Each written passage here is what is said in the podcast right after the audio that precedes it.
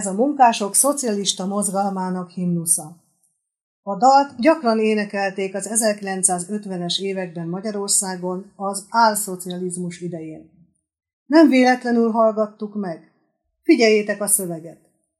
Fel, fel, ti rabjai a földnek, fel, fel, te éhes proletár. A győzelem napjai jönnek, rabságodnak vége már. A múltat végképp eltörölni, rabszolgahad indulj velünk. A föld fog sarkából kidőlni, semmik vagyunk, s minden leszünk. Ez a harc lesz a végső, csak összefogni hát, és nemzetközi lesz holnapra a világ. A dal egy jobb jövőt ígér a proletároknak, munkásoknak. Az akkori kommunista vezetők a jobb jövő megvalósulását hazudták az embereknek, de valójában csak a saját hatalmuk megőrzése volt nekik fontos. 1956. október 23-án a magyar diákok ezért vonultak be az utcára Budapesten, hogy ezt a hazugságot leleplezzék és a vezetők leváltását követeljék. Az országban kitört a forradalom, majd a hazug vezetőket támogató szovjet hadsereg ellen szabadságharcot vívtunk. Erre emlékezünk ma. Folytassuk a magyar himnusz meghallgatásával a megemlékezést.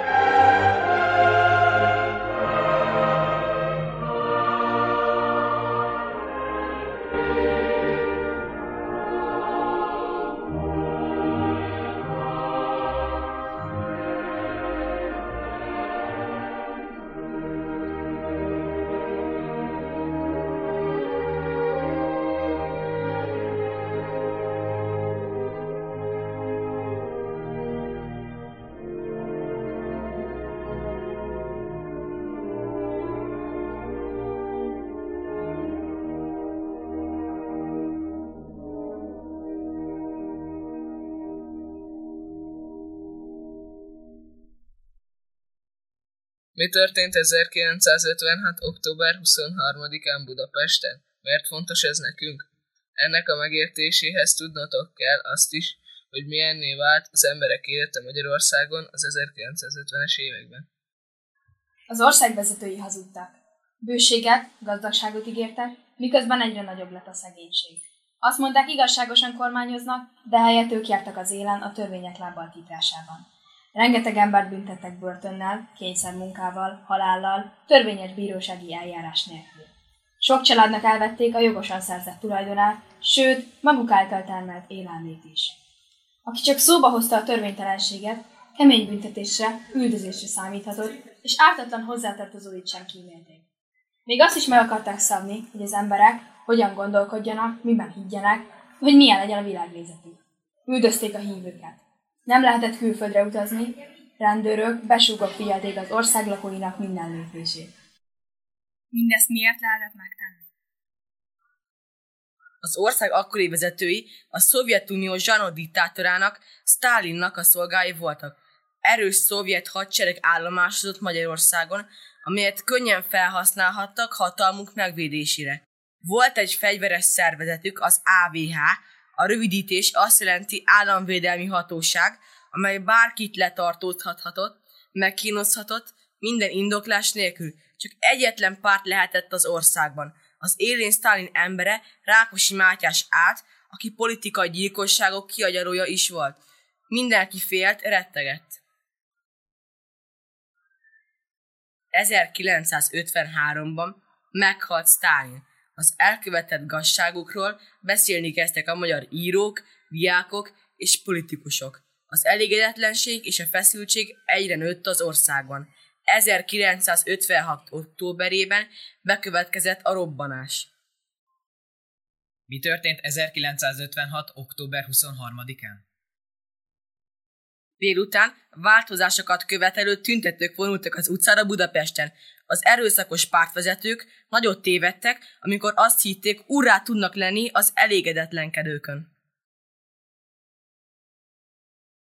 A fővárosi egyetemisták kezdték a tüntetést a Műszaki Egyetemnél és a Petőfi szobornál, ahol Sinkovics Imre elszavalta a nemzeti dalt. Petőfi költeménye több mint száz évvel korábban született, de 1956. október 23-án ugyanolyan időszerű és lelkesítő volt, mint 1848. március 15-én.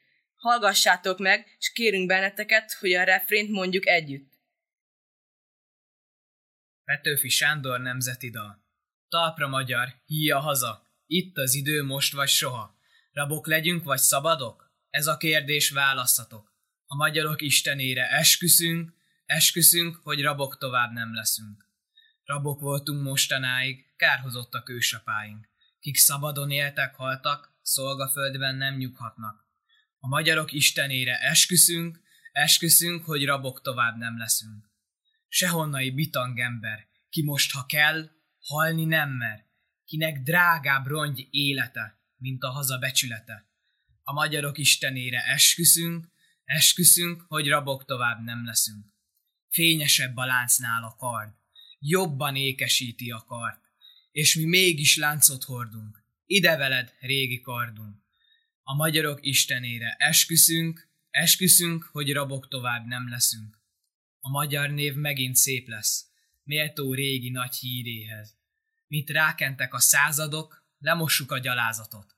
A magyarok istenére esküszünk, esküszünk, hogy rabok tovább nem leszünk. Hol sírjaink domborulnak, unokáink leborulnak, és áldó imádság mellett mondják el szent neveinket. A magyarok istenére esküszünk, esküszünk, hogy rabok tovább nem leszünk. A tüntetők a Bemszoborhoz vonultak.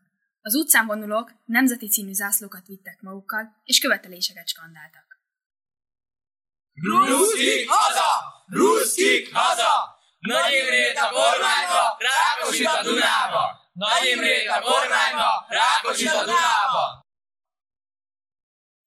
A zászlók közepén ott égtelenkedett a szovjet mintára készült idegen címer. Egyre többen csatlakoztak a tömeghez, és mindenki ráébredt, hogy milyen sokan akarják a változást. Elmúlt a gusba kötő félelem, és a zászlóinkon lévő idegen címert kitépték. Megszületett a forradalom jelképe, a lyukas nemzeti színű zászló.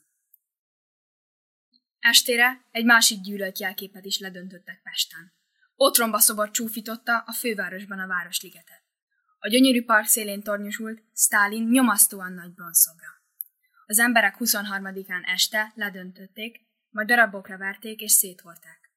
A Nemzeti Múzeumban ma az egyik ujját őrzik. Ez marad belőle emléknek. Október 23-án este budapestiek sokasága követelte a parlament épület előtt, hogy a bűnös vezetőket váltsák le, és az a Nagy Imre legyen a kormányfő, akiben megbíztak. A Magyar Rádió épületéhez is sokan elmentek. Ekkor még nem volt televízió, a rádión keresztül akarták túltatni az országgal, hogy a fővárosban kitört a forradalom. A tüntető küldöttsége fel akarta olvasni a legfontosabb követeléseket. Az AVH ezt fegyverrel megakadályozta. Véres összecsapásra került sor. A rádió rendes adása helyett a harcok alatt a parlamentből alkalmi stúdióból folyt a közvetítés. A rövid híradások között néhány hanglemezről felváltva játszottak le zenei darabokat. Ezek közül Beethoven, Egmont nyitánya hangzott el többször. Hallgassunk meg belőle egy részletet.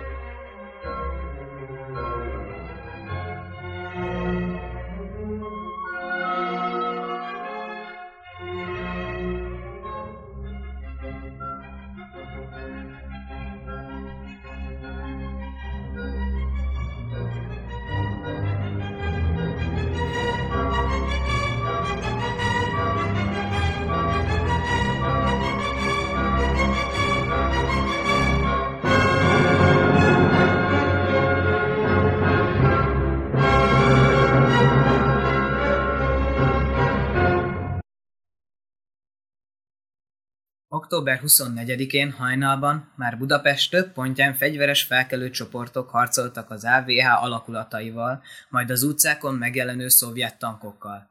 A levitézett pártvezetők a felkelőket csőcseléknek, randalírozó huligánoknak bélyegezték. Kijárási tilalmat rendeltek el Budapesten.